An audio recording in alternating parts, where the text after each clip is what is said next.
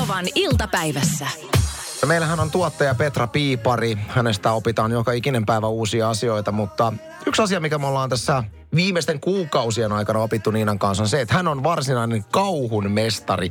Täysin niin kuin Stephen Kingin verrattavissa oleva suorastaan niin kuin taiteilija kauhun saralla. Joo, pöytälaatikosta löytyy vaikka minkälaisia kauhutarinoita ja niitä Petra on meille kertonutkin jo 2 osan verran. Tämän takia en hirveästi ole nukkunut öisin, koska pelkään näitä tarinoita niin paljon. Näissä tarinoissa siis saattaa tapahtua mitä vaan. Koskaan et tiedä, että miten tarina jatkuu. Ja Petra on siis 1. osan ja 2. osan nyt kertonut. Me voitaisiin ne kuunnella, koska tänään vihdoin me päästään tarinassa myös eteenpäin. Kyllä näin. Siellä on monta tyyppiä, jotka ei ole kuullut näitä alkuosia. Joten nyt kuullaan Petra Piiparin tuottajamme Horror Storyt 1 ja 2 ja 3 on sitten tulossa.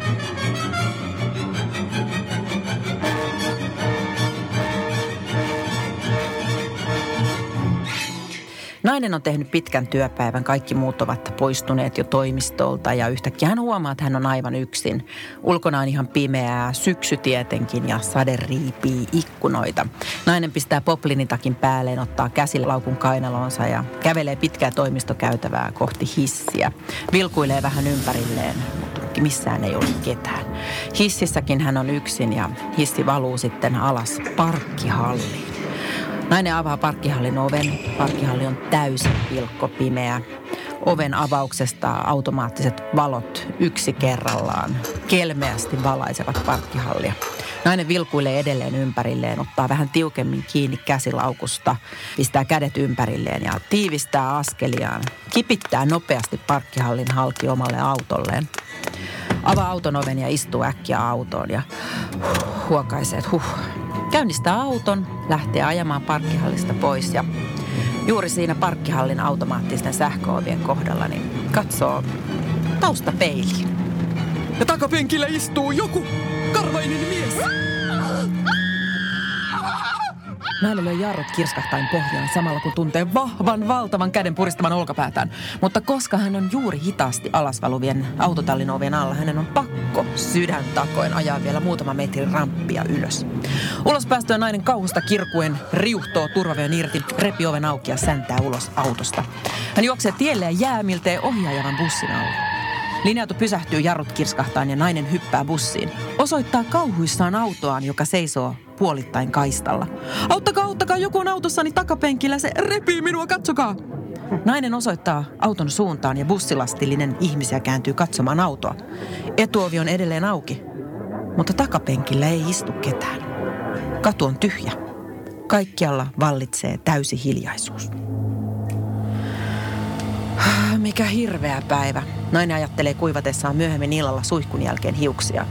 Hän on kaatanut itselleen jo toisen lasin punaviiniä ja puistelee päätään miettiessään, miten häpeällistä oli selittää tarinaa karvaisesta näkymättömästä miehestä epäuskoisille poliiseille. Nainen kävelee keittiön kautta olohuoneeseen ja istuutuu sohvalle lautanen kädessään. Eiliset makaronilaatikon jämät tuntuvat laatikkoviinin kanssa ihan mukiin menevältä makuparilta. TV:stä pyörähtää turvallinen salkkarit käyntiin. Ja nainen tuntee, kuinka pelon kehossa aikaansaama jännitys alkaa pikkuhiljaa lauata. Helena? Haloo? Helena puhelimessa? Haloo? Haloo? Ai. Tässä oli osat 1 ja 2 Petra Piiparin kauhutarinasta. Ja hei, tänään on se päivä, kun osa 3 on tulossa. Juhani laittaa tekstaria, että myönnän, että olen jonkin verran kuunnellut ohjelmaanne ja Petran tuon kauhun kuningattaren tuotanto on tuttua ja toivotaan, että tarinan 3. osa aiheuttaa pysyviä pelkotiloja ja on tarvetta hakeutua terapiaan. Kuka on toi ahdistava lähettäjä hengittelijä puhelimessa, se selviää tämän biisin jälkeen. Ollaan kuultu juuri äsken meidän tuottaja Petran kauhutarinasta osa 1 ja osa 2. Ja tästä on tullut paljon viestejä, tekstareita ja palautetta meille, että milloin me kuullaan nyt lisää ja jatkoa tälle tarinalle. Ja nyt on tullut sen aika. Ennen kuin me kuullaan tämä osa 3, niin otan Annikan tekstari, joka tuli numeroon 17275. Olen jo perillä, mutta pakkohan tässä on jäädä autoon istumaan ja odottamaan kolmatta osaa tarinasta. Toivottavasti vauva pysyy unessa takapenkillä. No niin, tarinamme päähenkilö on hyvinkin traumaattisia asioita tässä kokenut ja nyt kuullaan, että miten hänen tarinansa jatkuu. Helena? Haloo? Helena puhelimessa? Haloo? Haloo? Moi. Hessu täältä toimistolta, terve. Sori, mä oon vähän hengästynyt. Mä kävin just yläkerran toimistossa etsimässä sua. Olitko unohtanut, että meillä on pikkujoulut alakerrassa? Kaikki on jo paikalla ja pomon vuosipuhe alkaa puolen tunnin päästä. Missä sä oot? Booli lämpenee, Leena. Booli lämpenee. Ei voi olla todellista, nainen ajatteli samalla kun hyppäsi sohvalta ylös. Miten ihmeessä olen voinut täysin unohtaa vuoden kohokohdan? Kauhea kiireinen syksy oli saanut ajatukset aivan muualle kuin juhlimiseen. Nyt äkkiä lilaa luomeen. Viime vuonna pahasti kinnannut mekko sujahti kuitenkin päälle kuin rasvattuna. Ja no, vähän lyhythän tää on, mutta Hessun hengästynyt puhelu kihelmöi vielä korvissa. Ja tarjalle juotua viinilasia toi mukavasti lämpöä vatsaan. Taksi odotti pihassa, kun hopeiset korkkarit sujahti jalkaan. Ne meikit ja tukan voisi viimeistellä kyydissä. Vielä tosta yksi perrysiideri mukaan antamaan tunnelmaa ja matkaan. Puheen sorina kuului jo aulassa. Toimiston respa toimitti naulakon sijaan ja väärä leuka Jarmo näytti keikkuva jakkaralla. Hän oli selkeästi aloittanut juhlinnan jo hyvissä ajoin. Hei Leena, oliko sun äiti simpukka, kun sä oot ihan tuolla helmi? Leena, sattuko kun tiput taivaasta? Tajut sä taivasta, kun oot tollanen lenkkeli? Ruokala oli muutettu tanssisaliksi ja naisen astuessa huoneeseen koputteli johtaja mikkiä lavalla.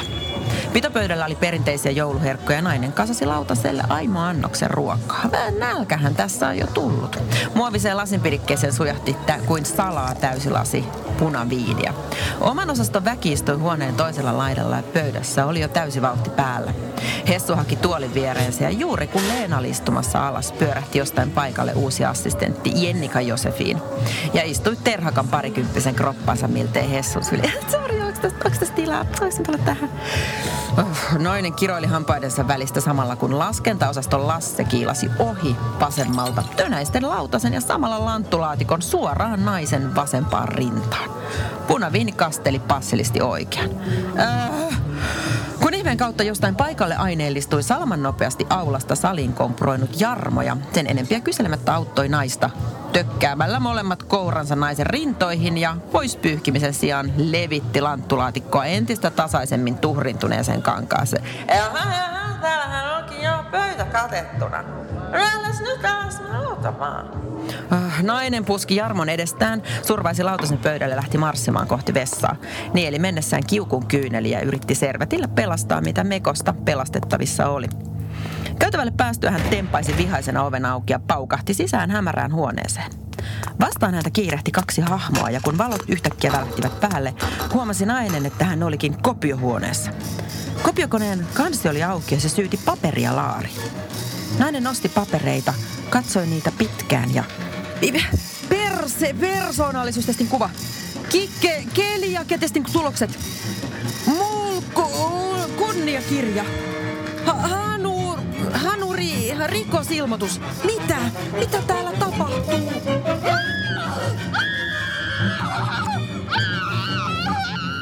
Mitä tähän nyt sanoisin? Siis aivan loistavaa. Ai vitsi, mä rakastan näitä. Koska tulee osa 4? Petra tuottajamme Petra Piiparin kauhutarina on sanonut tämmöisen tuhman pikkujoulun käänteen. Mutta selkeästi me ollaan, niinku, vaikka kauhutarina, niin me ollaan ajassa kiinni ja se on mun mielestä tärkeetä. Musta tuntuu, että nämä tarinat, varsinkin tämä viimeinen osa, kertoo aika paljon Petran omasta sielunelämästä. Hetkonen, tuliko meillä seksivarastus nyt, varatus tässä nyt? Joo. Tää on nyt se hetki, että pienimmät pois ja ne, jotka jo ymmärtää, saa kuunnella. Jos muuten ällöttää, niin me jää kaapille. Joo, seksivaratus annetaan sen takia, että tosiaan kun Radio Novaa vähän kaikennäköiset ihmiset kuuntelee, niin se on hyvä mainita etukäteen, niin pystyy sitten reagoimaan. No joo, mutta findance.com kertoo artikkelissaan, että asiantuntijan mukaan melkein kaikki miehet, ja siis melkein kaikki miehet. Mietitään, kuinka paljon meillä on tällä hetkellä esimerkiksi miehiä kuulolla. Niin melkein kaikki niistä miehistä, jotka on tällä hetkellä kuulolla, ne ovat huonoja seksissä. Oi. Eli asiantuntijan mukaan melkein kaikki miehet ovat huonoja seksissä. Tämä on mukaan aika isosti sanottu, että niin kuin melkein kaikki miehet ovat huonoja seksissä. Ja tässä kohtaa mä haluaisin kysyä, että onko asiantuntija nainen? Kirjailija Nadja, kyllähän on nainen. Kyllähän nainen. Hän on kommentoinut, että useimmat naisystäväni ymmärtävät salaa tämän. Eli hetkonen... Tarkoittaako hänen empiirinen tutkimuksensa melkein kaikista miehistä pohjautuu hänen ystäväpiirinsä kokemuksiin? Tämä on aika hurja väite. On, mutta tämä toimii vaan mun mielestä yhtenä hienona esimerkkinä siihen, että kun tässä on oman radiotyön tiimoilta aika monta vuotta lukenut näitä mediasivustojen hömppäpalstoja. Sieltä välillä saattaa löytyä jotain mielenkiintoisiakin juttuja. Niin se on yleensä aina näin, että kirjoitetaan siitä, että kuinka miehet on huonoja seksissä, kuinka miesten pitäisi olla parempia seksissä. Että se niin kuin seksin huonous liittyy tosi usein mediassa mieheen. Ja kuinka miehen pitäisi suoriutua paremmin siitä, että pystyy naisen tyydyttämään. Kuinka monta kertaa olet nähnyt artikkelin, missä puhutaan naisten huonoudesta seksissä? Mä en ole nähnyt kertaakaan. Ei ole tullut vastaan. Ainoastaan puhutaan ehkä niin kuin häpeästä tai ujoudesta. Mutta sitten se koetaan taas ihan eri tavalla kuin, niin kuin se huonous. Mutta niinhän se menee. Ylipäätänsä, jos sä mietit vaikka niin kuin ulkonäkökeskusteluita mediassa, niin kyllä miehestä saa sanoa, että se on ruma, läski, lihava, mutta naisesta sä et saa sanoa sillä tavalla. Naisella on kehopositiivisuus, ajatusmalli ja muu vastaava. Pitää täysin paikkaansa ja itse asiassa sen vielä tarkennan, että kyllä esimerkiksi Kosmopolitanissa ja Menaisissa ja tämmöisissä voise.fiissäkin on näitä, että nainen, näin miellytät miestäsi vielä paremmin. Niin. Eli kyse on vähän, että periaatteessa puhutaan samasta asiasta, mutta käsittelykulma on tyystin erilainen. Kun puhutaan miesten seksin harrastamista, niin se on, että melkein kaikki miehet ovat huonoja seksissä.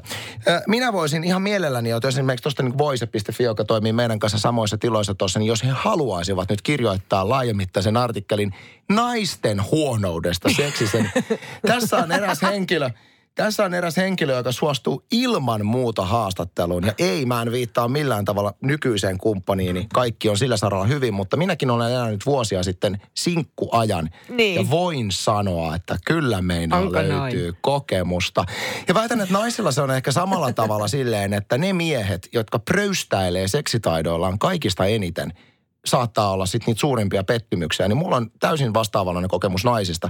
Ne naiset, jotka on kaikista eniten antanut ymmärtää, että he ovat niin kuin varsinaisia petoja sängyssä ja näin, niin ollut ihan siis kammottavaa. Tämä on mun mielestä jännä tämä, mitä sä sanot. Kuka pröystäilee seksitaidoillaan tai kuka ylipäätänsä kertoo, että minkälainen on sängys? Kuka tekee sellaista? Aika moni tekee. Mulla ei ikinä missään vaiheessa tullut vastaan sellaista henkilöä. Tai että mä tuntisin edes ystäväpiiristä, lähipiiristä, työelämästä, mistä tahansa sellaista tyyppiä, joka kertoisi, että kuinka mahtavaa on sängyssä. Kyllä sitä tapahtuu. Aikamoista. Joo, en tiedä sitten, mutta tämä löytyy findance.comista. Mä nyt alan ajamaan tätä asiaa tästä äsken mainitsemastani artikkelista, jossa puhutaan nimenomaan. No niin. Puhuttiin äsken vähän tuommoista findance.comin artikkelissa, missä kerrottiin eräs asiantuntija, nyt teen käsillä ilmassa lainausmerkit, asiantuntija kertoo, että suurin osa miehistä on huonoja seksissä. Niin Juhani ehdottaa tämmöistä mun aika nohevaa ideaa tässä, että ehdottaisin, että televisioon tulisi ohjelma, joka vertautuisi Kape Aihisen ohjelmaan Kaappauskeittiössä, jossa Kape opettaa pariskuntia kokkaamaan. Uuden ohjelman nimi olisi Kaappaus makuuhuoneessa. Juontajaksi joku paljon uraa uurtanut alan ammattimies, joka panisi parin seksielämän uuteen uskoon. Eikö sitä olisikin hyvä? Siis toi, tiedätkö mitä? Katsottaisiin, mikä siellä mättää ja sitten tiedätkö kädestä pitäen katsottaisiin, että missä on kipukohdat. Ja... Mutta tiedätkö mitä? Toi on oikeasti, jos miettii niin TV-ohjelmana, niin toihan on aivan loistava idea ja se pitäisi käsitellä tosi asiallisesti.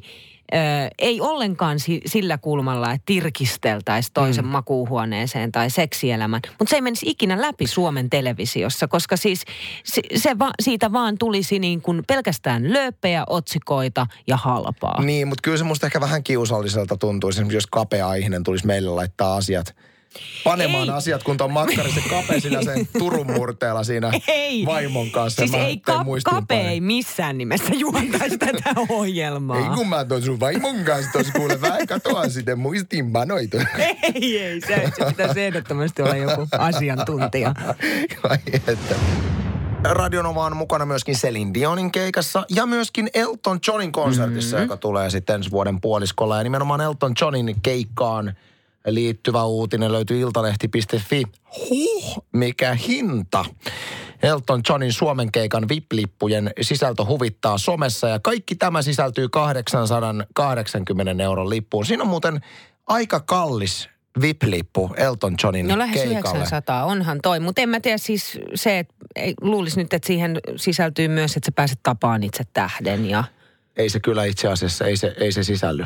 Et sä et saa 900 € vielä niin kuin tapaamista Elton Johnin kanssa, mutta huvittavaa tässä uutisessa on se, että kun sä ostat ton liki 900 € vippipaketin, niin sä saat ottaa selfie-kuvan Elton Johnin pianon kanssa. Mitä? Pianon kanssa. Oikeasti. Okei. Mutta hei, positiivisesti. Ei. Elton John kuitenkin. Se on legendaarinen piano. Hän on koskenut sitä. On. Ja se on varmaan siellä lavalla. Ainakin tulee koskemaan. Niin. Mutta sitten tässä tietysti tulee Elton John tuotekassi, VIP-rekisteröinti, erillinen sisäänkäynti tapahtumaan, mahdollisuus ostaa fanituotteita ennen muita. Ja sitten Elton John kiertue, litografia sekä kiertue, kaulanauha ja laminaatti. Kyllä varmasti Elton Johnille kovaa kamaa, mutta joten mäkin olisin ehkä odottanut, että nimenomaan, kun sä maksat se 900, niin... Että sit tapaaminen. Yläfemmat heittää artistin kanssa. Mutta tästä täytyy mainita, unohdin mainita vielä sen, että tossa pääsee sitten myöskin niin kuin pienelle kierrokselle sinne kulisseihin. Ai ja sehän on mielenkiintoista. On. Mutta Elton ei ole siellä sitä. Pianoon. Vai onkohan se jo lavalla sitten siinä kohtaa, en tiedä. Mutta viime viikonloppunahan me jaettiin tonne kyseiselle keikalle myös lippuja Radio Novassa. Niina on meistä se, jolla on kissa Herra Pörri. Herra Pörri, joka on myös somejulkis. Häntä voi Instassa seurata, jos haluaa, nimellä Herra Pörri. Lihava ja murhanhimoinen kissa. Ei oo. Ja hän on siis ensinnäkin Anssi. Hän oli lihava. Hän on laihtunut, koska on vähän, en tiedä paljon, mutta vähän on. Nyt on aika joka tapauksessa kissauutisten. Iltasanomat.fi otsikoi siis. Tämä on koko tämän viikon paras otsikko, mitä mä oon lukenut, ehkä jopa koko kuukauden. Mies ujutti 10-kiloiseksi lihonneen Viktor-kissan lentokoneeseen. Katti makoili ykkösluokassa samppanjalasin kanssa. Aeroflot vei lentopisteet. Siis niin kuin... Tässä otsikossa on kaikki. Kyllä mä avaan tätä tarinaa ihan kohta lisää, mutta että voisitko sä, mä näkisin sen tilanteen, että sinä matkustaisit Niina Herra Pörrin kanssa ja sitten kun sä oot astumassa koneeseen, niin siellähän sun kattis jo istuisi siellä businessluokassa semmoisen Iittalan skumppalasin kanssa ja sä menisit sitten perheen kanssa sinne sikaosastolle. Joo, herra Pörri saisi niitä kostutettuja käsiliinoja, joita sinne tuodaan ennen ruokaa. Siis voisin hyvin kuvitella. Herra Pörrihän tykkää mieluummin matkustaa. Emme nyt toki niin kuin lentokonetta ole vielä kokeilleet, mutta kun viedään esimerkiksi mummille hoitoon, niin Herra Pörri on mieluummin sylissä autossa kuin siinä kantokopassa, koska se on kovin ahdas. Totta kai. Mä uskoisin, että suurin osa kissoista haluisi näin. Mutta tässä uutisessa on kyse siis ylipainoista Viktor-kissasta, joka ei päässyt matkustamoon. Mutta tämän kissan omistaja Mihail Galin oli ovela mies ja sai ujutettua kissansa kuitenkin matkustamoon. Nyt mä kerron miten. Täällä Aeroflot-lentoyhtiöllä on semmoinen sääntö, että mikäli lemmikkieläin on yli 10-kiloinen, hän matkustaa ruumassa. Jos taas alle 10-kiloinen pääsee matkustamoon omistajan kanssa. Ja sitten selvisi, että tämä kyseinen katti, mistä tarina kertoo, eli Viktor, oli aika läskissä kunnossa ja siis yli 10-kiloinen. Ei päässyt matkustamoon. No nyt tämän kissan omistaja, eli Mihail, ei sitten jäänyt toimettomaksi, koska hän ei suostunut kissansa ruumaan laittamaan. Niin hän teki silleen, että hän peru tämän kyseisen lennon, minne hän ei päässyt. Sen jälkeen seuraavana päivänä matkusti lentokentälle, otti lainakissan toiselta kissanomistajalta, kävi sen kanssa punnituksessa, kaikki ok, ja sen jälkeen sujautti tai vei tämän oman kissansa matkustamoon. Ihan tarkkaan en tiedä, miten tämä on ollut mahdollista, mutta näin uutinen kertoo, että on tapahtunut. Eli hän on vienyt punnitukseen eri kissan kuin tämän oman läskin kissansa. Kyllä siis läskin kissanhan näkee, että kissa on läski. Mä en ymmärrä, miten se on päässyt sinne matkustamaan. Se on varmaan eri paikassa ollut punnituksessa. Ja nyt sitten tosiaan Aeroflot on perunut kaikki tämän kaverin, eli siis tämän kissan omistajan lentopisteet tästä huijauksesta johtuen. Mutta kissan omistajilta heruu nyt kovasti sympatiaa ja ylistystä tälle omistajalle. Mitä väliä sillä oikeasti 2 kiloa sinne tänne? Niin siis minkä takia sitä sympatiaa tulee? Ja sen takia, ettei se laita sitä sinne ruuaan. Niin, että hän on toiminut niin kuin hienosti ja ovelasti. Niin, että kissa pääsee matkustamaan. Tietyllä tavalla mä ymmärrän, koska jotenkin se ajatus siitä, että eläin ylipäätänsä laitetaan sinne ruumaan, niin mun mielestä tuntuu aika hurjalta. Mutta näinhän siis joutuu tekemään myös niin kuin koirien kanssa. Niin. Mutta eikö mä oon ymmärtänyt, että jollekin koirille, jotka ovat... Ne nukutetaan. Hieman, niin, tai jotain rauhoittavia tai jotain. Mutta on varmaan esimerkiksi Euroopasta, kun jenkkilää lentää, niin aika stressaava se matka voisi kuvitella. On ihan varmasti. No joo. Mutta propsit tuonne. Joo, meidän tuottaja Petra tänään huomattiin... Scarface. Joo, yhtäkkiä huomattiin, että nenässä on jotain. Että se ei vielä siinä ollut niin kuin vähän aikaa näin sitten. On. Monihan ei siis tiedä, että sen lisäksi, että hän on meidän radioihamamme tuottaja, niin hän tekee myöskin tämmöistä niin kuin velan perintää. Yöaikaan vielä. Mafia-hommissa hyvin vahvasti, mutta hän saa ihan kohta vähän tulla valaisemaan, että mikä on tämän tuoreen Arven tarina. Voin sanoa, että ei taas ihan joka iikalle tämmöistäkään satu, mutta muutaman minuutin päästä tästäkin lisää. Arpikin tässä naamassa kaunistus, sanotaan. Niin kuin Leiviäntä Liivings-laulu. Sulla siis todella siis on jotain nenässä. Mitä sulla on siis siinä? Mulle kävi tämmöinen incidentti viime perjantaina. Mä olin siellä mun rintamamiestalolla tekemässä tämmöisiä pieniä talvitelolle laittamisia. Ja mä olin poistanut ulkokalusteet jo pari viikkoa aikaisemmin, mutta mä olin sitten laiskasti vaan jättänyt eteiseen ne kaikki tyynyt, koska mulla on hirveän jyrkät portaat alakerran sinne kellariin. Ja nyt mulla oli apua siinä ja mä pyysin, että mä seison täällä alhaalla, niin voiko sitten tiputtaa niitä tyynyjä yksi kerrallaan mulle ja mä laitan ne pois. Ja näin tehtiinkin. Ja tässä tyynyjen pudottamisessa niin kävi silleen, että yhdestä tyynystä vähän pilkotti vetskarin se reuna sieltä kangasen lipareitten sisältä. Ja se osui mua naamaan sillä seurauksella, että se pieni vetoketjun teräspala, niin repäs mut ton nenän niin kuin halki tosta keskeltä. Jeesus, ja toi on aika iso. Siis ei puhuta mistään pikkuhaavasta. Ei, ja sitten tietenkin mä sit heti niin kuin tunsin, että nyt sattui ja pistin kädet. Että ai, ja sitten siinä hetkessä, kun otin kädet pois, niin mulla oli ihan veressä kädet ja naamea joka paikka. Se näytti kyllä todella raflaavalta, että nyt mulla on niin kuin nenä irti suurin piirtein. No joo, no sitten kun se veri saatiin tyrehdytettyä siitä ja mietin, että pitääkö lähteä jonnekin. Että ei ehkä pidä, että mä käyn vaan nyt apteekissa, koska aika helposti mulle jää arpia. Niin mä en halunnut, mulla on jo pieni arpi nenässä, niin tää oli nyt jo, niin kuin mun katuuskottavuus oli jo aika korkealla tasolla, niin nyt mentiin. Ja mikä musta oli hauskaa oli se, että mä menin sitten tämän pienen kaupungin apteekkiin ja siellä oli tämmöinen ensitarkastelulla hyvin vähäileinen, kliininen, asiallinen, tämmöinen farmaseutti, keski-ikäinen naishenkilö. Ja sitten hän yllätti mut tämmöisellä niin kuin vekkuliudella mahtavasti. Et kun mä kävelin sinne, niin siinä vaiheessa mulla oli niin aika verinen kuitenkin se nenä ja menin, että anteeksi, voitteko auttaa? Sitten hän oikeasti, joo, ymmärrän. Ja sitten mä sanoin hänelle, että joo, tää ei ole sitä miltä näyttää, että olin tyynysotaa mieheni kanssa. Sitten hän vaan sanoi, että joo, tai sitten useat sanoo, että kävelin kaapin ovea päin. Miten se onkin muuten se, mä voisin tietyllä tavalla ymmärrän sen, että ensimmäinen asia, mitä pitää sanoa, että siinä vaiheessa, kun sulla on naama on, että tämä ei ole nimenomaan sitä. Niin. Että ikään kuin kukaan edes ensimmäiseksi ajattelisi, että jaha, joku on leiponut sua nassuun. Niin, näin se oli.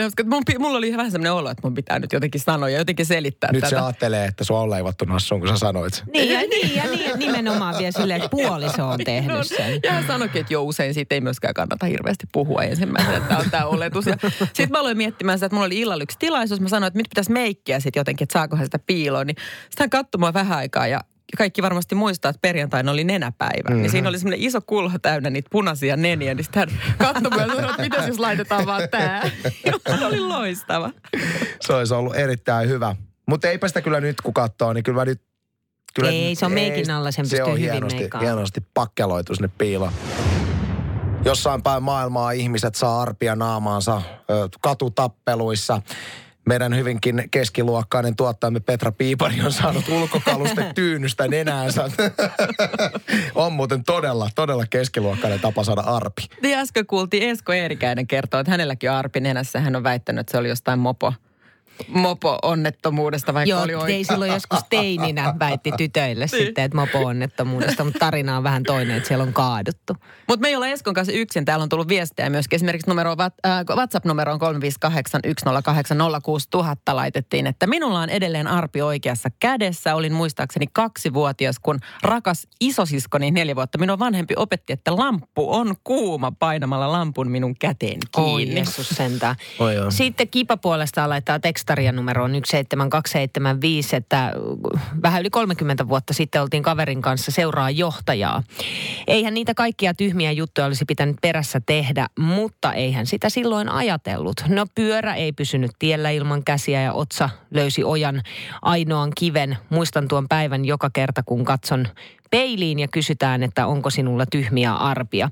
Sitten muutama vuosi sitten rakas ukkokulta yritti samaa, mitä teidän aamuradion aamujuontaja Aki Linnanahde on tehnyt. Eli kävellä portaat alas korkokengissä ja hameessa. Kyllä minäkin, jos Akikin. Se on easy, no hätä ja siitä päivästä muistuttaa komeat arvet jalassa ja otsassa, vaan tuli portaat alas. Oi oi, välillä arvesta voi kuitenkin olla myöskin hyötyä, jos ehkä vähän muuttaa totuutta arven alkuperäistä, Petra. Niin tilanne pitää kääntää edukseen, jos sikseen tulee. Mulla on yksi tämmöinen muistikuva, kun tapasin tämmöisen aika söpön surfhenkisen nuoren miehen. Ja tää oli kesäaikaa ja hänellä oli sortsit jalassa sitten ja puuttu tuolta säärestä semmoinen niin kuin oikeinkin iso kaistalle. Siis puhutaan ihan 10 senttiä semmoinen, että on niin kuin revennyt sitä sääriä. Kudosta ihan, mutta näki, että se on vanha arpi. Mutta joka tapauksessa tämmöinen oli, ja hän sitä niin kuin ihan ylpeänä sanoi, että joo, että kun hän surffaa ja on näitä kaikki tämmöistä ekstriimurheilua, että on ollut sukeltamassa haiden kanssa. Ja hai on napannut siitä, ja siinähän oli kaikki naiset, ja tää on. Ja myöhemmin sitten hän paljasti, että se on oikeasti tapahtunut hänelle 3-vuotiaana, taaperona, rullaportaissa, jäänyt toppapuvusta kiinni sinne. Ja hirveä onnettomuus, mutta hienosti kääntänyt sen edukseen myöhemmin. Hai onnettomuus. Ja se, että jää ihoa toppapuvun väliin, niin siinä on aika pitkä matka näiden kahden. Propsit hänelle. Mä luulen, että tämä oli niin kuin hyvin menestyksekäs tarina. Radio Novan iltapäivä. Maanantaista torstaihin kello 14.18.